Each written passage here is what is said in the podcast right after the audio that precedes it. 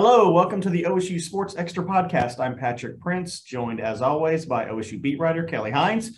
Kelly, always good to be with you. Let's talk a little OSU Baylor. Uh, OSU has done everything they needed to do in the non-conference. This is their first road game. Baylor obviously beat them last year in the Big 12 uh, title game. How do you see this one breaking down? I am really intrigued by this matchup because to me, um, you know, the battle is going to be like in the trenches. Um, I mean, there's always a battle in the trenches, but that's um, what appeals to me the most. Um, you know, uh, Baylor has a really good offensive line. OSU has an incredible defensive line, and you can really like flip it the other way too. Um, Baylor has an incredible defensive tackle who will be playing in the NFL next year. OSU's offensive line has has come along really strong. I think it's gelling really well. So I think um, that's where it starts for me. Um, just looking looking at those matchups there, and you know, just um, looking forward to seeing how Spencer Sanders plays against Baylor. Um, I did a, a, podcast yesterday um, with a couple of the the Baylor guys, um, the guys who cover Baylor uh, down in Waco, and and they pointed out how their perception of Spencer Sanders is very different from you know probably everyone else in the Big Twelve, just based on what what they spot, saw from Spencer last season, which is not how he typically plays. Like he is a, a very good quarterback who had some unfortunate incidents in, in those two games. So th- their perception being that maybe he's not as good as we know him to be because we we watch him every day. Or maybe that he is turnover prone and um, I, I you know as mike gundy pointed out the other day you know when when you're a quarterback who takes takes risks you know there's there's you know one way that that can go. There's high, high reward but there's also you know the the possibility of, of there being um, interceptions and involved in that. But you know looking back at at um, those those seven turnovers that um, Spencer had in those those two Baylor games combined last year. You know, Mike Gundy said, you know, he's he was getting hit while throwing, and you know, when at least like three or four of those interceptions happened. So obviously, that's a recipe for disaster, and the protection has to be better. Um, so you have to think the protection will be better. Um, offensive line, I think, is better, um, but it's still so early in the season. And as much as I like how the non-conference schedule shaped up for OSU um, and, and, how OSU was able to get really good things out of each of those games. Um, this team is certainly not tested in the, in the way that, um, you know, to the extent that we would really have a good feel for things. Um, but I think that's, it's, that's everywhere. Um, I mean, we could talk for a long time about the state of the Big 12 and all of the teams in it, but it's hard to get a good feel for, for teams this early in the season um, even if they have played, you know, a, a tougher um, schedule. So um, I don't know. I don't know. If, I don't remember what your question was, and I don't know if that answered it. No, that was good. I was just letting you roll and just just listening. So I was listening to uh, our colleagues Guerin Emig and Bill Haisten on their podcast yesterday, and they were talking a little bit about this matchup. And I think it might have been Bill who said, you know, that Spencer Sanders has to be special in this game. Um, I, I, don't really know if that's true, Kelly. I mean, I, I, just think he just needs to not turn the ball over. Yeah. I mean, do you? Yeah, I guess it depends on on your definition of special. I I don't think that he um, has to go out there and, and throw you know six touchdown passes. I don't think that he has to um, you know just make these incredible plays. I think he needs to be Spencer Sanders, which that has been a very um, you know as mike gundy says he's a magician in our offense and i think that's just like what sticks out to me about spencer he runs this offense the way it needs to be run he has um, you know he, he's able to um, you know decide what what needs to happen and he most of the time goes out and makes it happen his his receivers are um, you know, he has so many weapons now at his disposal. You know, if Jaden Bray comes back this week, that's another one. Um, I think uh, everything is set up there for him. Um, and I think he is mature enough and confident enough to put what happened against Baylor, especially in December, um, you know, out of his mind and not be obsessed with with trying to be um, a special quarterback in this game. I think that that's um, the biggest takeaway I think with Spencer Sanders um, to this point is he's comfortable with who he is and and he's confident in his abilities. So if you are able to combine that even against a, a defense that's that's really good against an, an you know, NFL future NFL players you're going up against. Um, just know what you need to do and focus on that. And, and I think it'll be a good situation for him. There might be some turnovers that are unavoidable. Crazy things happen, but I really expect him to be um, you know, just a, a, better version of himself than than what he was last year. But you know how it is when when when something bad happens, especially with a quarterback, then you're you're you're forcing it a little bit more the next time, and then then there's another turmoil, and then it just spirals, and and it gets out of control, and then it's in your head. And but you know, I I know just from what Spencer has said about you know that was very difficult for him to process um, what happened in Arlington, and his teammates really um, got him through that. And that was, um, I think, a really defining moment for him. And that's why I don't expect it to go the same way this time around. Anything could happen, though. Yeah.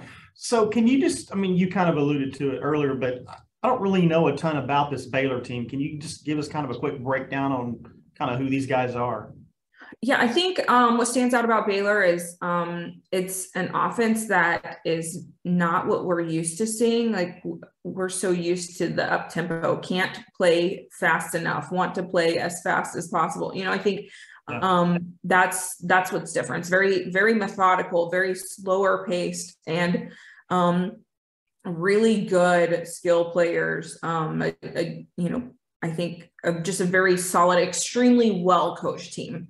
Um, and you know, on defense, a, a ton of talent. Um, and I think they on both sides of the ball they stay in their their what they're supposed to do. They stay within that very well. You don't see them, you know, doing anything super crazy. It's just a very um, disciplined and well coached team that is you know not easy to beat um, you have to have some things go right um, they just are very talented just a really impressive team that I think is it's it's a program that um, you know I think OSU and Baylor are going to continue to rise to the top of the Big 12. Um, certainly after OU and Texas are, are, are not in the picture. I think these are two programs that are built for sustained success and they're not just going to be like a flash in the pan. You know, I think that they're they're going to have seasons um, maybe not make it to the Big 12 title game every year, but I feel like the programs are set up for, um, you know, the success to continue um, year after year. Kelly, what what do you make of what's going on in the Big 12 so far this year? We've got, you know, uh, OU lost to K State, which I mean, it goes down on paper as an upset, but K State is, you know, that's that's not that shocking, really. But you got Kansas, that's who's undefeated um, just what do you make of the Big 12 of what you've seen so far this year? I think it's going to be a wild ride to get to December and see which, which of these teams is going to be able to, you know, emerge from the pack because, you know, when when you look at what Kansas Kansas found a, a great head coach, and and I think, um, you know, building a program when there hasn't been a lot of success, um, that's not easy to do but all it takes is making a few good decisions and then you've changed the culture and and maybe things will not go well you know f- from this point on the rest of the season but for them to actually be discussed as as a legitimate team in the Big 12 obviously that's different um, I think there's a ton of potential, especially when you have a really good quarterback. Having a, a, capable head coach and a really good quarterback, it's amazing what what can happen from there. Um, and, and, I think I think just you know there's like Mike Gundy said, and he says it I think every year, but you know the parity is there that um, there's not going to be a lot of separation between you know the top team and the bottom team. I think it's it's closer than I've ever seen. It's still early. Um, and we get caught up in, in, in, you know, September results and, and who knows how it goes from there. But I, I definitely feel like that strengthens the perception of the league when when a team that has been you know the doormat is now you know undefeated i think that that just makes it um you know good for for playoff you know the whole who's going to make the playoff i think that strengthens the big 12's case but on the other hand you're going to have probably more losses for the Big 12 champion because it's not going to be, I, I would be shocked if any team went through Big 12 play and, and was undefeated. I just don't see that happening. Um, but it's still it's still early. There there are some really good teams, and, and like you said, I I didn't really consider that as much of an upset with with what happened to OU because of, of you know Kansas State is a sneaky team, and yes, that's that's always going to be one of those games that you know something like that could happen. Um, but I really feel like um, if you're not attached to to one Big 12 team, like you're gonna enjoy how this season goes because um, you're gonna see losses that maybe weren't expected, but I, I feel like there there not going to be that many true upsets because that that's just a parity in, in the league right now. Let's switch gears a little bit and talk a little basketball. There was uh, a little basketball media availability this week. Uh, what can you say about Mike Boynton and his crew? I am still learning about this team, but I love being able to watch practice, and that makes it a little bit easier to get familiar with the personnel. Um, and just, you know, getting to know Mike Boynton and how great he is with the media. Like he's he's very straightforward and, and you know, just talking about the scholarship scholarship situation, you know, obviously that's it's it's not ideal when when you have those um, you know, the sanctions that re, re result in reduced scholarships, but just talking about how how you plan for that. I mean, he's just he lays things out for you that you know most coaches I don't think would be that way. Um, but you know, regarding his team, I I think that um, there's reasons to be optimistic. You know, I, I think when you have someone like Avery Anderson who um, you know, has has been through, has has won you games and has been through battles. Um, I think you feel really good about him. Um, Bryce Thompson is in better shape than ever, which I didn't think he could get in any better shape. So that, that's really, I think he got his body fat down like by 4%. And I'm like, you had no body fat to start with. How did that happen? Yeah. Where, um, where is this 4% you're talking yeah, about? Yeah.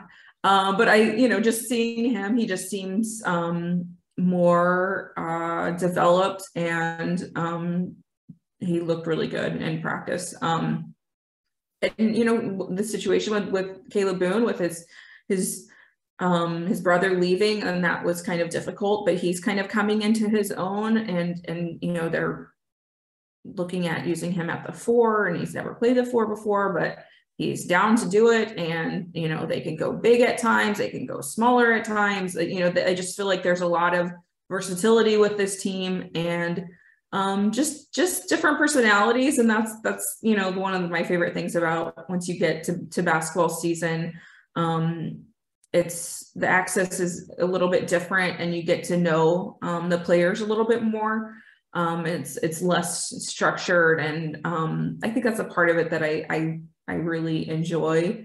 Um, love covering football because there's so many players and different storylines, but you because there are so many, you're not spending as much time with each of them, other than like Spencer Sanders, who does a lot of um, media availabilities. But um, I think once it gets to basketball, you're like, okay, especially being on a new beat, it's you're trying to feel everybody out, and um, I think that's what makes me excited about it. And I can't believe that it's October and well, almost, and it's it's basically time to get into that mode. But um, I like this team that Mike Boynton has. I, I think that there there's um, there's talent, there are role players, um, there the rotation, um, especially with the guards. Looking forward to seeing how that shakes out.